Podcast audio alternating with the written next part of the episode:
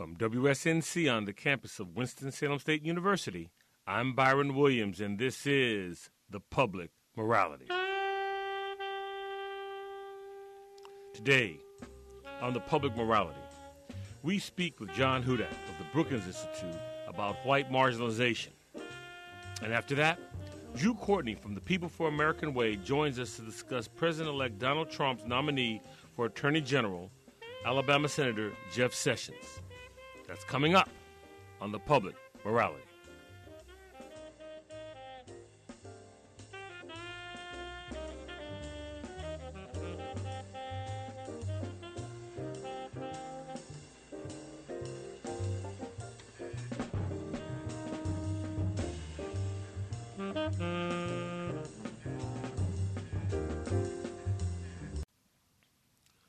Welcome to the public morality.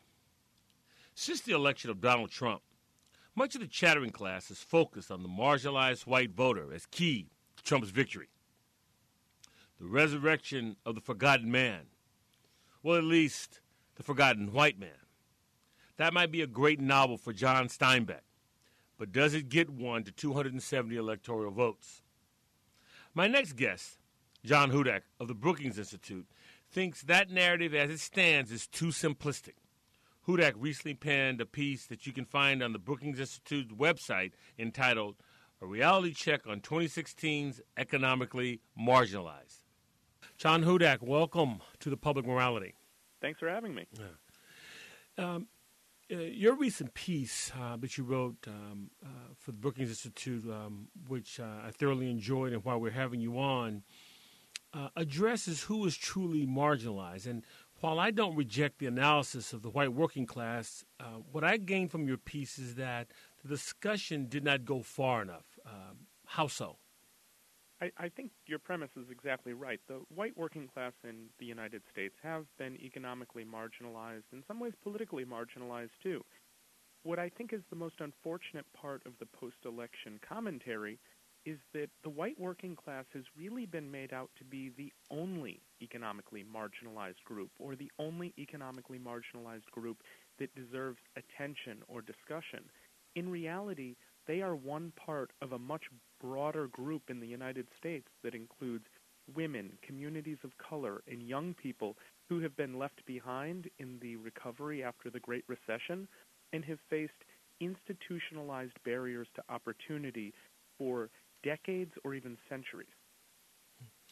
So why don't we why don't we begin because I know in the piece you also delineate this as well. When we use the term white working class, who and and how is that defined?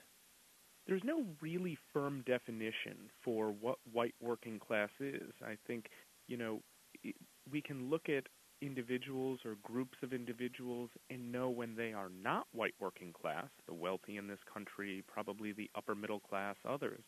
But to agree on a true definition of this term is more challenging. Uh, there are white working class people who make less than others. There are individuals from different sectors uh, that would fall into that category, while others may not.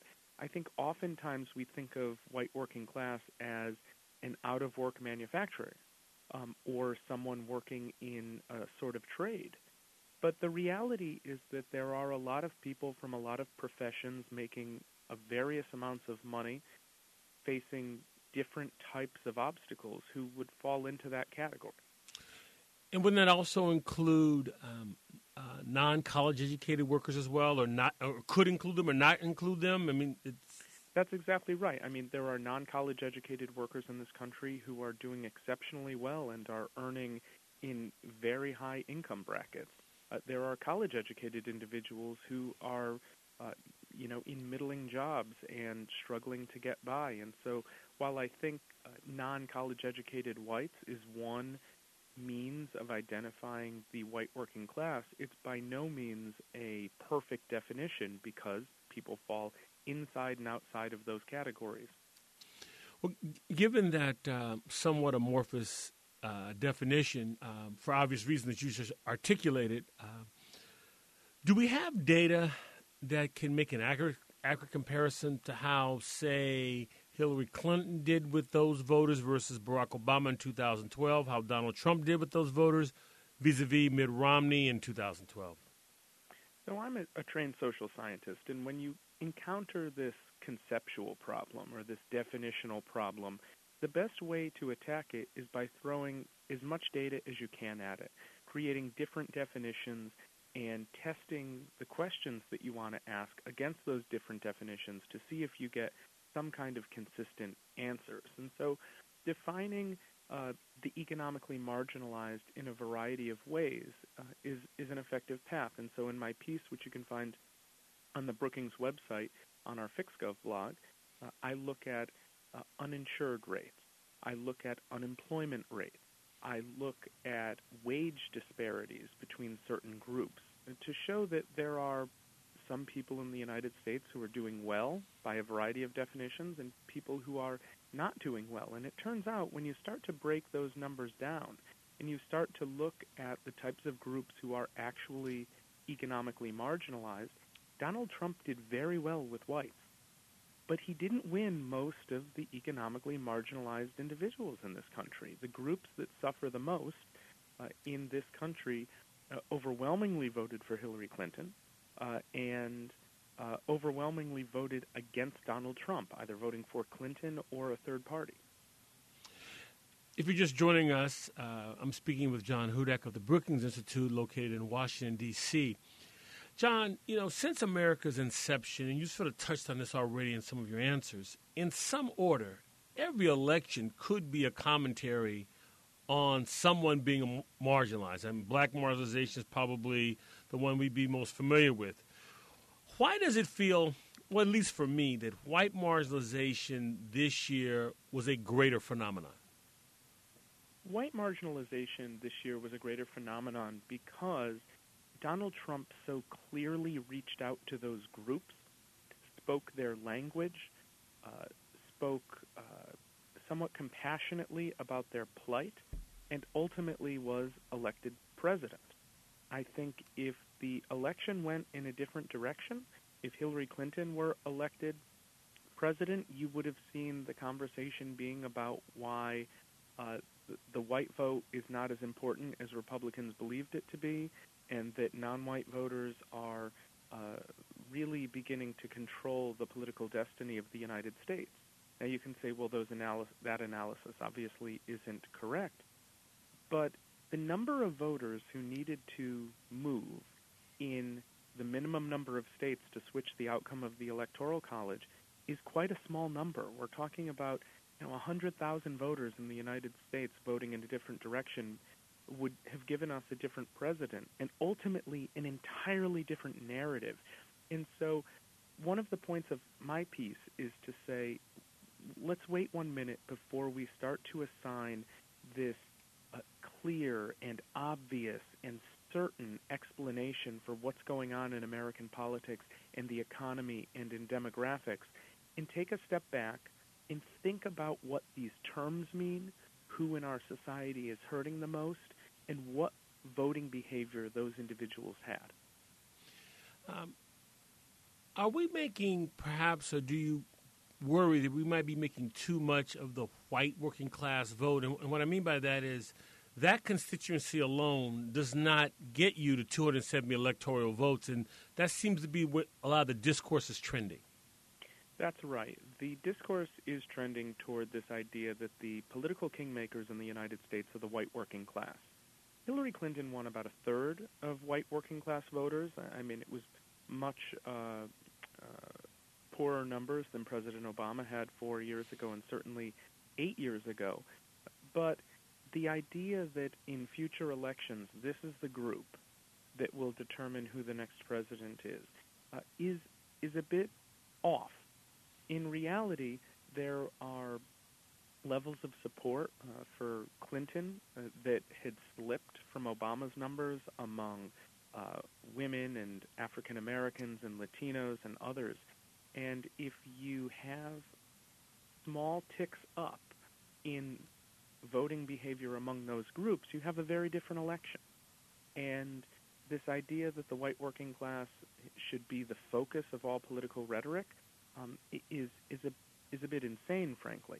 That said, uh, I think there is an important lesson to be taken away from this that if a, if a political party ignores part of its base or what used to be its base, they do so at their own peril. And certainly, if Clinton did better, um, slightly better among white working class voters, she would be president elect today.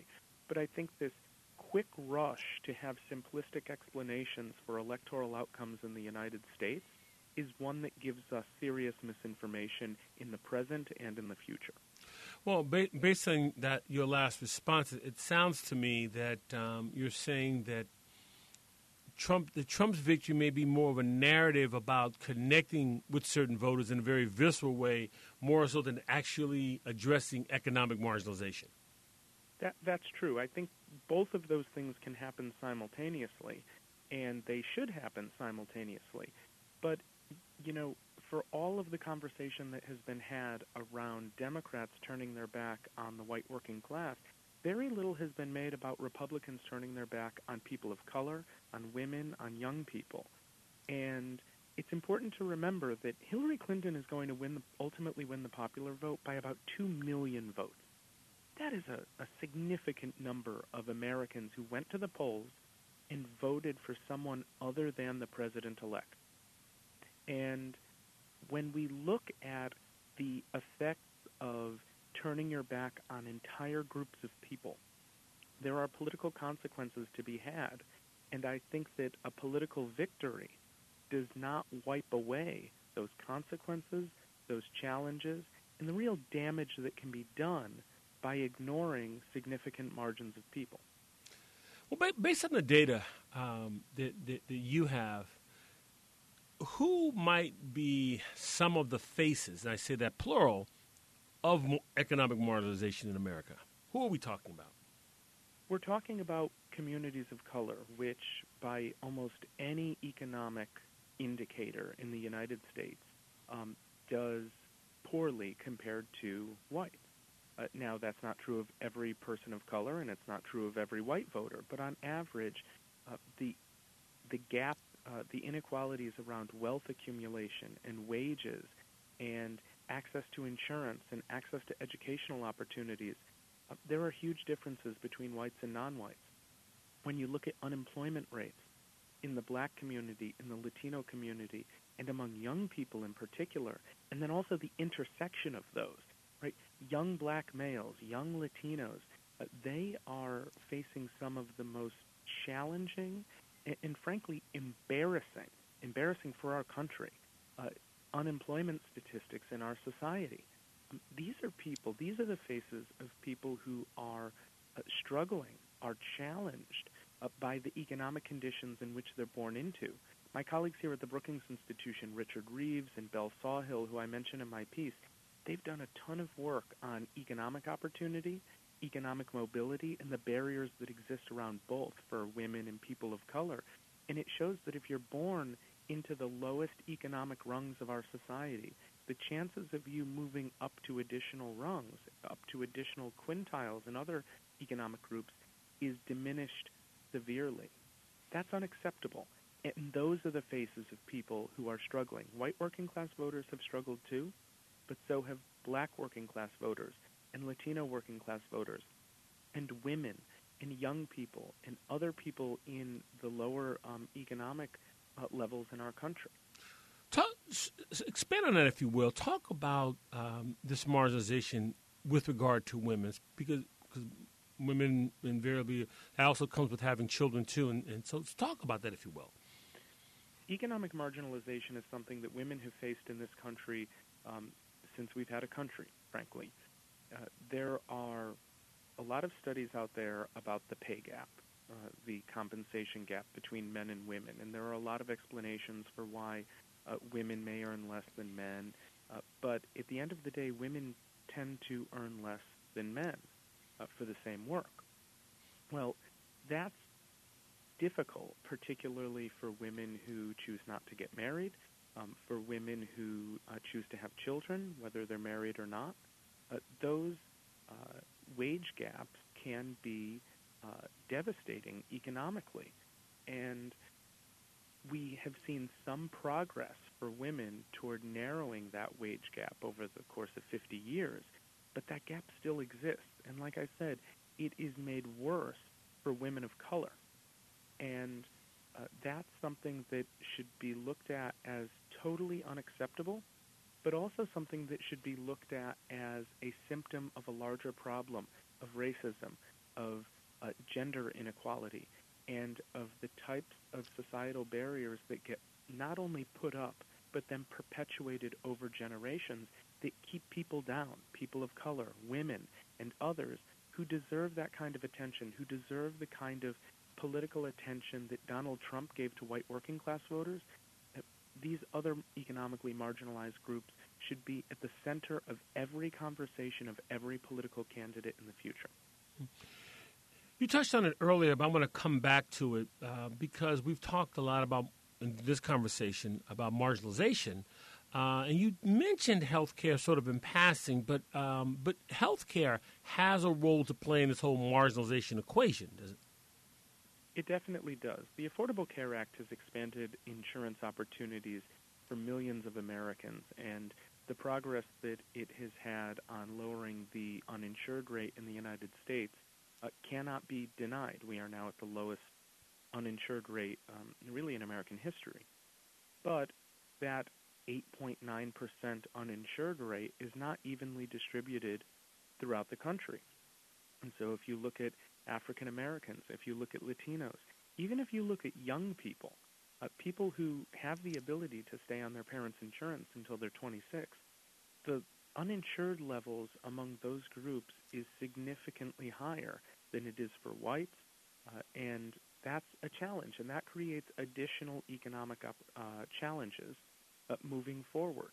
Uh, if the only way that you can get health care is to go to um, an emergency room, or if you can't afford um, access to good health care, uh, that is a, a challenge that affects every moment of your life. Then you go to the next layer, issues like preventive care that allow you to live a longer life or access to affordable contraception that allows you to plan families in more effective ways. For these groups that are already struggling, a lack of access to quality health care means that economic challenges uh, fester, they mount, they multiply for the people in our society who are least able to absorb those economic challenges, and it just makes the situation all that much worse. Well, rather ironically, because I, I believe that President elect Trump, um, one of his campaign pledges was to eliminate the Affordable Care Act. I mean, to do so, wouldn't that further the marginalization you just articulated? It absolutely would. I, I think one of the challenges right now, as we move toward the new administration, start to see the president elect's uh, team, see what kinds of policy proposals he is uh, interested in pursuing. The question is not necessarily will the Affordable Care Act be uh, demolished. The question is what will the post ACA world look like? And there will be a lot of vulnerable Americans, actually, a lot of already vulnerable Americans who will be made even more vulnerable by the removal of ACA. What is the government going to do with the situation that arises then? How do they solve these problems for people who have had uh, greater access to affordable health care and are capitalizing on that? And what, too, will the future system look like for the people who still, even under ACA, are struggling to get health care. And I, am sorry, those ahead. people shouldn't be forgotten either, but they seem to be. And what the next policy looks like has to be responsive to those realities. And I'm also assuming uh, in, your, in your last answer that everyone who is a, a, a, beneficiary of the Affordable Care Act did not vote for Hillary Clinton. Some of those people voted for Donald Trump. Yes, certainly some of those people voted for, for Donald Trump. And uh, as he moves forward, I mean, we haven't even sworn the man in yet, but as he moves forward toward considering reelection, part of those reelection considerations have to be accountability. How has he met the expectations of the 61 million people who voted for him on November 8th? Well, if some of those voters who uh, either liked the Affordable Care Act or actually depended on the Affordable Care Act but did not realize to what extent, if the Trump administration and the Republican Congress, through a repeal of ACA, create a situation in which lives get more difficult because of that repeal, it means four years from now it's an even harder sell for President Trump as he looks toward his next election. And uh, those are considerations that the president, uh, the president-elect, needs to think of, and one that Republicans in Congress need to think of too. Because, as you said, there were people depending on ACA who voted for Trump. There were people who depended on ACA who voted for Republicans for the House and Senate too. This is all going to build into voters' considerations and the accountability with which they hold their elected officials.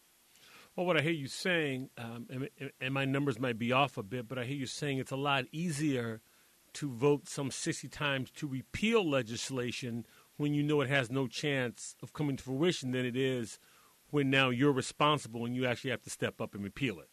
Well, that's exactly right. Uh, repeals and uh, platitudes and uh, political statements are easier than governing.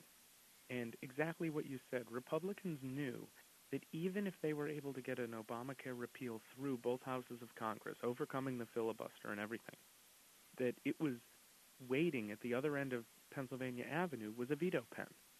And so because of that, they could make these statements without really any consequences whatsoever. Well, now there's really nothing standing between them and an Affordable Care Act repeal. And so governing, governance issues are going to be critical to what the path forward looks like. And I think that's why in the early days of this uh, nascent, yet to be administration, and in advance of the new Congress being sworn in, we've seen a little bit of a slow pace in answers to the questions not about whether ACA will get repealed, but what happens next. Because for the first time since the ACA was passed, Republicans have to think seriously about that. And now the ball is in their court. So in the next, I won't even go four years. In in, in the next two years, and um, where would you like to see the uh, the direction of the political discourse the next say next two years, at least to the midterms? Well, first it has to improve. I'm sure all of your listeners um, think that that the you know the attacks that we saw in this um, campaign, the lack of policy specificity, particularly on the Republican side, uh, on the uh, on Mr. Trump's side. That's not to group all Republicans together. That's unfair. Um, but on Mr. Trump's side, it really became insulting to the American public. I think you look at polls that came out today, uh, and and uh, talking with average Americans about their perceptions of the election. And I think whether you think Trump was more to blame or Clinton was more to blame, the reality is a lot of people were unhappy with the rhetoric in this campaign. So, first off, that needs to improve. Second, I think you need realistic solutions to Americans' real problems. And there's often that disconnect between what Americans, average Americans want and what Congress thinks they need. It's a problem for Democrats and it's a problem for Republicans too. And I think that the conversation moving forward, even though I don't think it's going to happen, the conversation moving forward I think needs to be more uh, voter focused, more centered on how policy A, policy B, policy C, etc., is going to help the average American. Uh, not simply saying, if we cut taxes, it creates jobs. Well, that's a nice statement, but explain to the American public exactly how that happens and what you need to expect from your government and from private businesses to make sure that those steps happen. And we have largely had a, a multiple year period where those conversations have been entirely based in talking points and not policy realities. So those are the kind of changes that we need right now in our political discourse. John Hudak of the Brookings Institute, thank you so much, sir, for being on the Public Morality today. My pleasure. Thanks for having me. That was John Hudak. Stay tuned as we discuss the nomination of Alabama Senator Jeff Sessions as the next Attorney General with Drew Courtney from People for the American Way.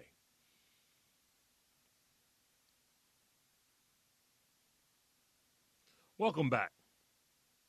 After the presidential election has concluded, until the president elect takes the oath of office, one of the few measures by which one can assess the soon to be commander in chief is cabinet appointments. That said, many on the political left are concerned that President elect Donald Trump has put forth Jeff Sessions as his choice for Attorney General. Why is Sessions a lightning rod for those left of center? And shouldn't the president elect be allowed to select his cabinet unencumbered by the wishes of those who oppose him? To answer these questions and more is Drew Courtney.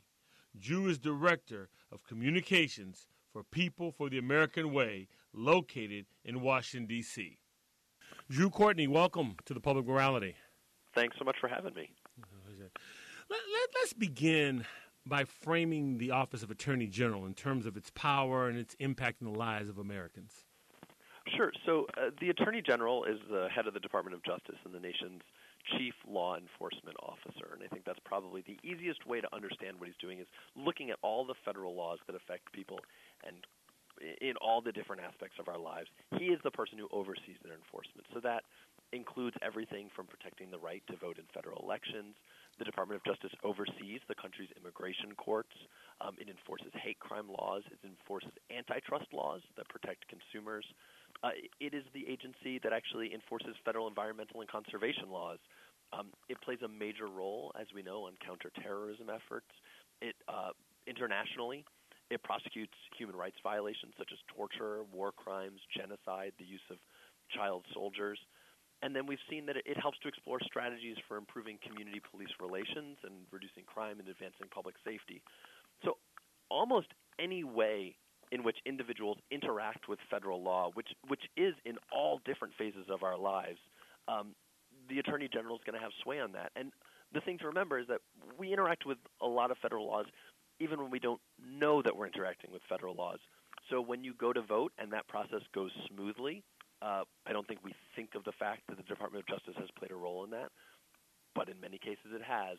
When you have safe drinking water, we don't think the Department of Justice helped this drinking water be clean, but in fact, the Department of Justice has. So when you have someone like Jeff Sessions who could be put in who has very extreme views on a lot of these things, that means that people could be impacted in ways that they really don't expect. Mm. Uh, a number of organizations, uh, including People for the American Way, have verbalized their concerns about the nomination of Jeff, Jeff's Alabama Senator Jeff Sessions, who you just mentioned, uh, to serve as Attorney General. Um, say more, because you sort of touched on it in your previous answer. Say more uh, why the backlash?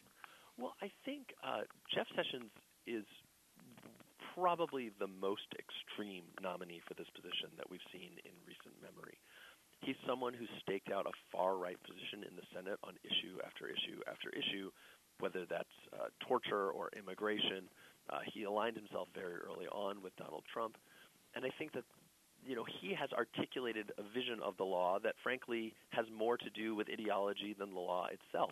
I think that's probably the biggest concern that people have seen, is that he, he has a, a real agenda that he's been pushing, and it doesn't seem like uh, that aligns with the role as chief law enforcement officer. So, take, for instance, uh, torture, which, as I said, is something that the Department of Justice would be involved in, is, is how do we deal with allegations of torture there were only eight senators who voted against legislation that would have clarified what we already knew, which was that torture was illegal. He was one of them.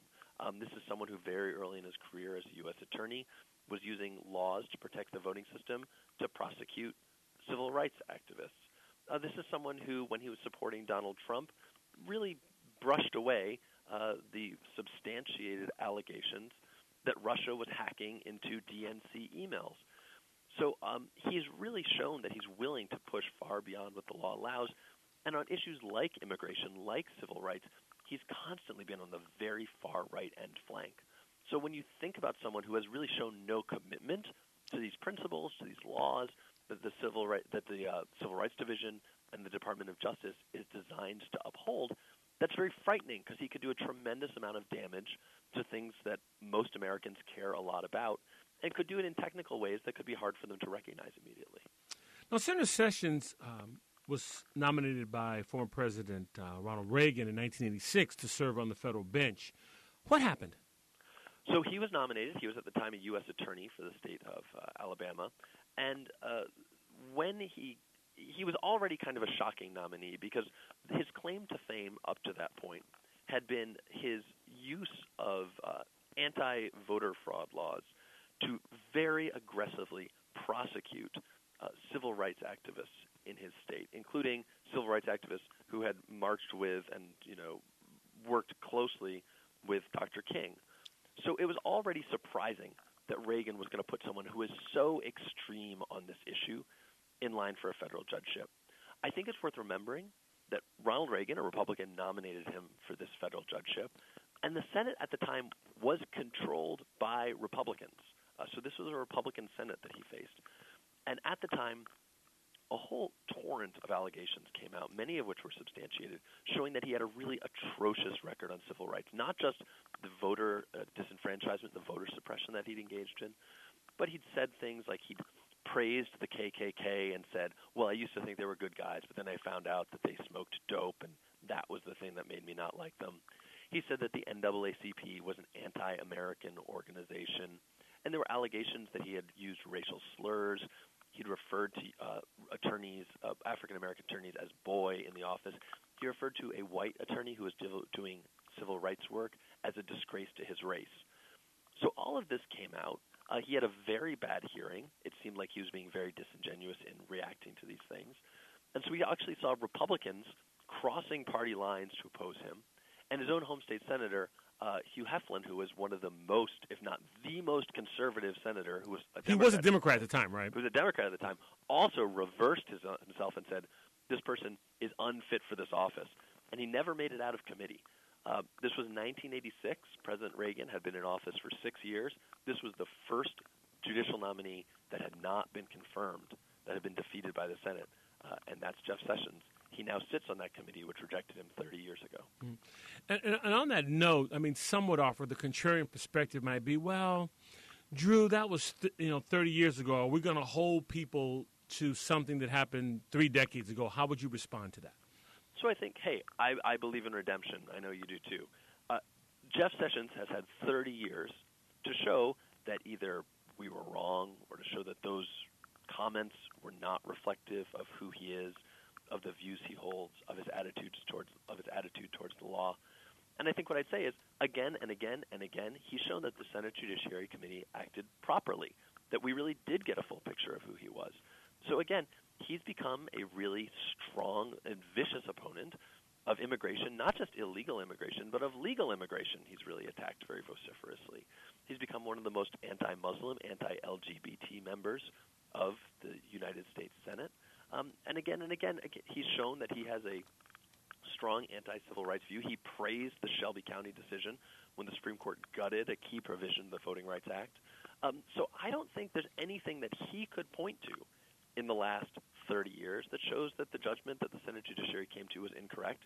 And so I do think it's fair that we judge him by the entirety of his experience. We judge him by what he was doing in the early 1980s.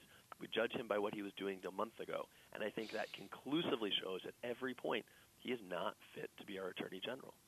If you're just joining us, we're speaking with Drew Courtney, Director of Communications for People for American Way in Washington, D.C. Um, Drew, since, since, you mentioned um, Shelby County, why, why, don't you say more about that? What is Shelby County versus Holder, and um, what did the Supreme Court do? So uh, the Voting Rights Act, uh, like many laws, actually has in different provisions different sunset periods.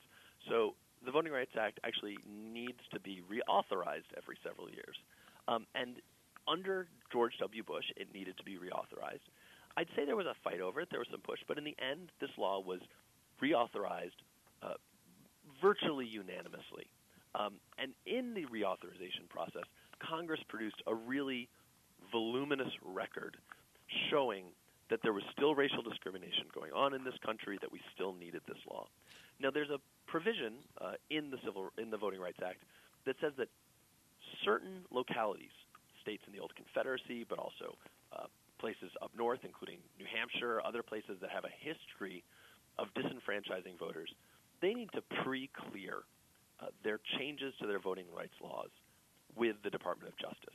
So if they're going to say put in voter ID, or they're going to redistrict, or they're going to change the time for voting, they have to go in advance to the Department of Justice and say, we're going to change this law, and the Department of Justice has to look at it and say, will this impact uh, disenfranchised communities adversely? And then the Department of Justice can say, you can go forward on this or you can't. What Shelby County did was they said, you know what, this provision doesn't work. We think that people should be able to bail out of it.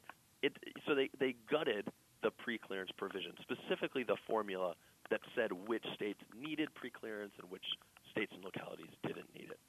And what we saw after that was that this opened the floodgates for places like North Carolina, for a lot of other places, that suddenly started putting into place all sorts of laws that they'd been forbidden from imp- implementing while they were still uh, held accountable to, to the Voting Rights Act. That meant things like shortening voting hours, making it harder to register, making it harder to get an absentee ballot, implementing voter ID plans, and all of this we've seen over the last several elections has had a real effect in preventing people from being able to vote. Uh, now, Jeff Sessions, along with every single United States senator, voted for the Voting Rights Act when it was last reauthorized. But he praised this decision when he came down, uh, which declared this part of the law unconstitutional. I think that shows just how shallow his commitment to civil rights is.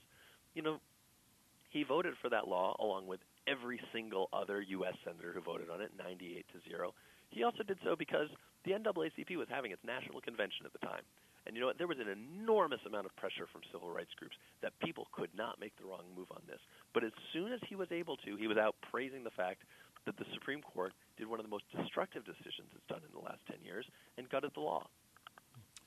Um, and uh, Senator Sessions is also opposed uh, to birthright citizenship, though it is protected by the 14th Amendment. Is that correct? That's correct. So I think that this really falls into this theme that we've seen that when the law conflicts with Senator Sessions' ideology, ideology wins. So I actually have the 14th Amendment right here, and it starts off, I think, in a very unambiguous way. Yeah, go ahead and read it. All persons born or naturalized in the United States and subject to the jurisdiction thereof are citizens of the United States and of the state wherein they reside. Period. Well, that first word stop. sort of sort of causes a conundrum, doesn't it? All. Uh, yeah, exactly. this is not supposed to be complicated. Uh, and of course, the reason that we have this law is that during the after the Civil War, in the 13th, 14th, and 15th Amendment, there was a move. It's referred to as the second founding of the United States to mean that there would be no permanent underclass in the United States. We would not allow people to be born and live their entire lives in this country and not have the full rights of citizenship. Jeff Sessions, in his anti-immigrant fervor, has really decided to attack this and say, "Oh, well, if you're the child of an undocumented immigrant, you don't get to be a citizen." This is preposterous. All right, this is throwing him directly in conflict with the Constitution's promise in the 14th Amendment. But it's also doing something that I think is really frightening. He is arguing the fact that people who have spent their entire lives in the United States, literally not a second anywhere but the United States, are not American, are un American. He's attacked that principle. That is going to the core of the issues that were resolved in the years after the Civil War, and I think is really, really dangerous. So again, we have someone who's trying to be our nation's chief law enforcement officer who's willing to brush aside the citizenship clause of the 14th Amendment. That should give people pause. And when senators say that that's okay, that they're going to stand for that, we need to remember that shows that their commitment to civil rights is, is as shallow as can possibly be. And he's, he's also open to uh, President-elect uh, Trump's ban on Muslims as well. Absolutely. And if you think about again what the 14th and the First Amendment say, you know, we have this principle that people of all religion and no religion at all, everyone is equally welcomed in our civic life. There is no exception in the 14th Amendment for Muslims or for Jews or for Christians or for atheists. Um, the idea that the government would be targeting people based on their religion is totally incomprehensible by constitutional standards. And yet we've seen Jeff Sessions uh, applaud this move. We've also seen over years that he's been willing to cuddle up with some of the most vicious anti-Muslim activists in the country. He's been willing to go to their conventions. He's been willing to praise them. The kinds of people who say that Islam is not a religion, Islam is a cancer. People can't be trusted if they're Muslim. He's really pandered into those bigoted conspiracy theories throughout his career. So the idea that he would be in a place of enforcing the laws that are supposed to protect people regardless of religion should be really troubling, not only to Muslims, but to anyone who cares about that principle.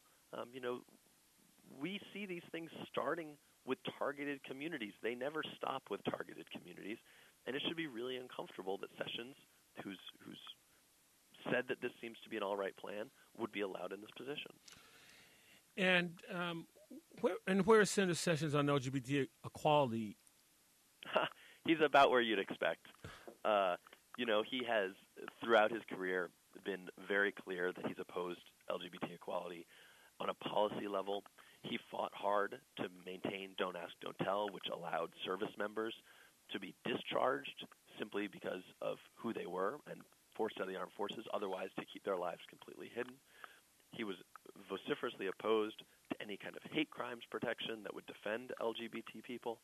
And I think maybe even most concerning is that he was raising concerns about the possibility of a gay person becoming a Supreme Court justice, which unfortunately I think fits in a little too neatly with the attacks that Donald Trump was levying against a Mexican American who was becoming a federal who was a federal judge. Right. This idea that someone is unfit for a position in our government because of who they are, because of where their parents came from, I think is really deeply troubling, and it shows a lack of commitment and a really off-base principle that we can we're going to see infecting a lot of his other decisions. I don't think that Jeff Sessions should be in charge of enforcing our hate crimes laws. I think that that is a really problematic situation that we're in, but that's where Donald Trump is putting us now. And, and for, for maybe our listeners could be listening, saying, "Well, Byron, you're just giving uh, Drew a bunch of softballs to hit, hit out of the park." Uh, explain. you've sort of touched on it, but I'm, I'm going to ask you to tie it together. Explain why um, when we went through this list with Shelby County and with birthright citizenship and with Muslims and, and the LGBT community, within the fabric of America, why do these things matter? Well, I think these are things that speak to really deep constitutional principles. These are things that traditionally, I think, have united liberals and conservatives. These ideas that people uh, have a right to participate in our government, that we have a democratic process that mediates our conflicts, and the fact that we have laws that we all have to live by, the fact that we have a constitution that guides our system. These are not controversial positions. Uh, I don't think that these are things that should be particularly objectionable. I think, frankly, this is why if we had any other president besides Donald Trump, Jeff Sessions would be a laughingstock as a nominee. Um, this is not someone who is seriously considered for attorney general by any other nominee. Um, this is not someone who was on anybody's short list other than Donald Trump, but he got in with Donald Trump really early. So I think this is part of a real threat to the constitutional system that we set up that's coming from Trump, from the way that he's trying to do business in the White House, and that it deserves a very, very strong response, not just from progressives, but from everyone who cares about making sure that our democracy works. Again, playing playing the role of the contrarian, um, I would say to you, okay, Drew, but he, he, here's the juice. Trump won. Doesn't he get to nominate whoever he chooses? What, what, what happened? Whatever happened to the victor gets the spoils. You would say. Well, I, I would say that I think there's probably a difference between to the victor goes the spoils and getting to nominate anyone you want. Yes, he gets to nominate anyone you want. Although I would make sure that we point out we had more people vote for a Democratic nominee for president, Hillary Clinton, than voted for Donald Trump. We had more people vote for Democratic senators than who voted for Republican senators. And it looks like, although the numbers aren't completely in, we had more people voting for Democratic House members than voted for Republican House members. So I think he should be very careful about assuming what kind of mandate he has. The other thing is there is a confirmation process for a reason. There's a reason why the Constitution doesn't simply allow the president to put in whoever he wants in any position throughout the federal government. We have checks and balances, and that is to defend the democracy, the democratic and the constitutional structure that our Constitution puts in place. It's so that we can check people like Jeff Sessions, who are being put in a law enforcement capacity, who have shown that they cannot be trusted to perform law enforcement duties. Look, I understand how this process works. I see that there are Republicans who have seats in the Senate and they have the Senate leadership. We are in this fight because it is so important that we need Republicans to get on our side anyway, because this is not a partisan issue, this is a principled issue. And we need to make sure that they understand that the values that most Americans voted for, including, I would wager, people who voted for Republicans, would be deeply, deeply imperiled by Jeff Sessions in the Department of Justice. And it is worth taking a stand in order to fight against that. In the few minutes we have left, I want to just turn the corner a little bit and talk a little bit about the Supreme Court. Uh, we're, going to have looks like we're going to have a Supreme Court nomination. Um, you know, in my view, Republican uh, Republican Senate circumvented the Constitution uh, in their role of advising consent by not um, uh, having hearings for uh, um, uh, Judge Merrick Garland. Um, and, and subsequently, they were rewarded with control of the White House and Congress. Have we established a new standard? Well, I think that is yet to be seen. But I do think that Republicans need to understand that they've fundamentally changed the way nominations will be processed in this country. They absolutely abdicated their constitutional responsibility. There's no question about that. Um, I think that they went far out of their way. They acted in what is clearly an extra constitutional manner that the Constitution itself does not contemplate in order to try to force someone onto the court who would uphold their policy preferences. All right, they want people who will uh, gut more campaign finance laws and make it easier for billionaires to buy elections. They want people who will make it harder for workers to defend themselves and their rights at work. They want someone will make it harder for civil rights laws to be enforced. They want those policy outcomes. If they think that progressives and Democrats are simply going to go back and roll over and allow them to place another extremist on the Supreme Court, well, let me tell you, they've got another thing coming. Uh, because I do think that they have fundamentally changed the rules of how this process goes, and they need to live with that. I think that that was a destructive move on their part. I think it's a destructive move for our country. But I think it would be absolutely inappropriate for Democrats to respond by simply allowing them to pack the court with someone who's going to be pushing an extreme far right agenda, which, looking at the list that Donald Trump has proposed, is what they are trying to get. Um, and we are going to have a big, big fight over whichever nominee they put forward. And uh, I think we stand. Uh, there's going to be a, a clear reckoning around this issue, and I think that with with energizing with the organizing energy that is out there right now, we stand a very, very real chance of winning that fight. Well, you, you, you, talked about the fight. So, um, if you were advising the Democratic Party, I mean, how what would that fight look like? How, how can they stop, um, which many would say is inevitable? Well, I think that there's a couple things going on. First of all, I think that look, Donald Trump is the president. Donald Trump should nominate someone.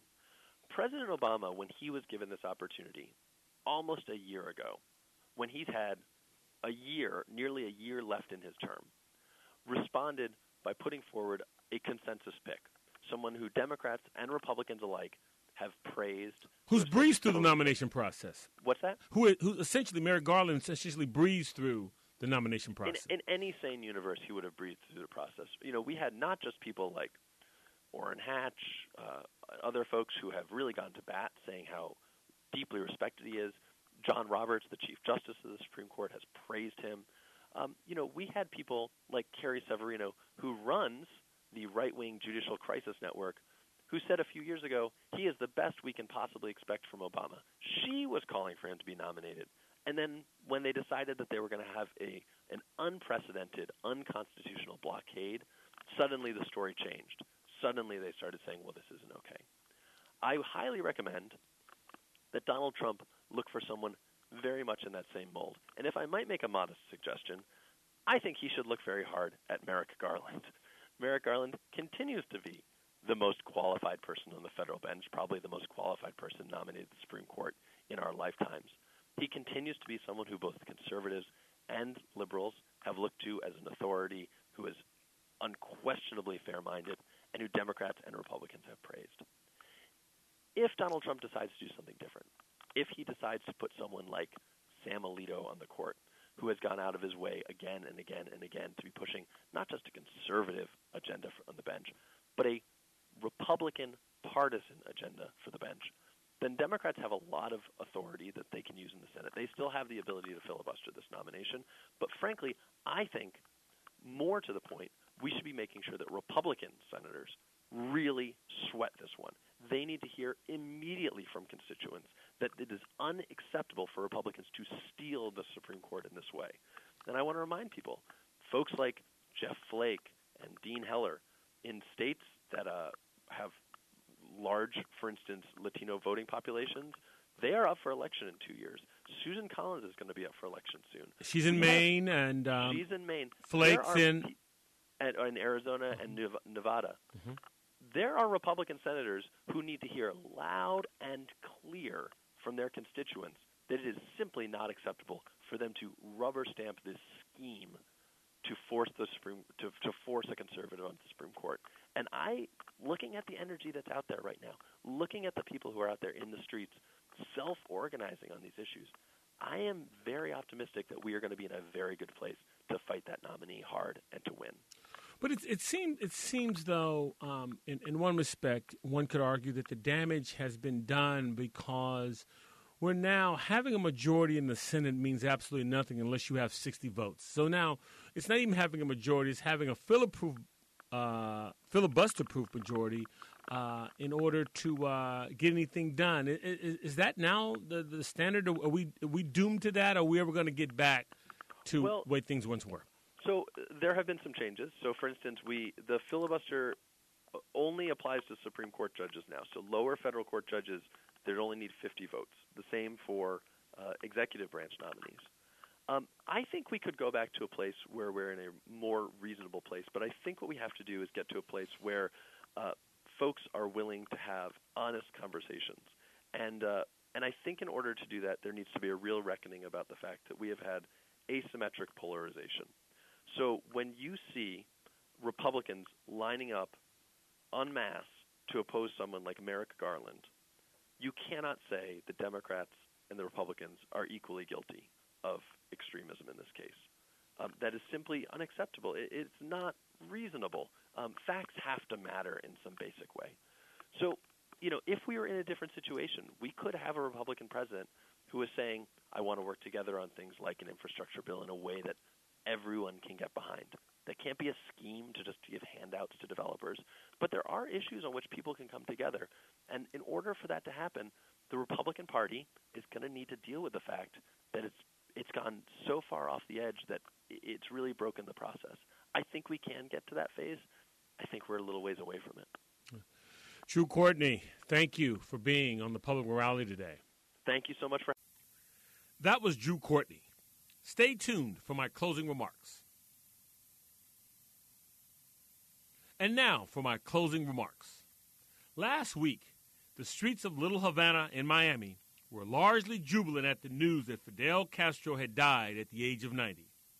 The Cuban dictator finally succumbed to life's ultimate common denominator.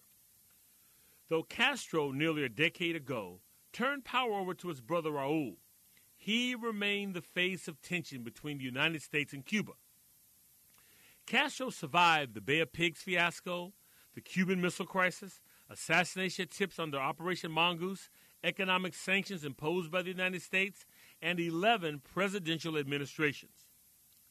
However, one feels about Castro, the fact is his crimes were not as heinous as Pinochet in Chile, Somoza in Nicaragua, the Duvaliers in Haiti, or Trujillo in the Dominican Republic. But they were all allies of the United States. Regardless of their obvious violation of human rights, they were opposed to communism, and that's all that mattered during the Cold War. But the Cold War is over, and Castro is dead. What does his death mean going forward? Will the United States, under a President Trump, continue the normalization started under President Obama, or will America retreat back into the Cold War cauldrons of inactivity?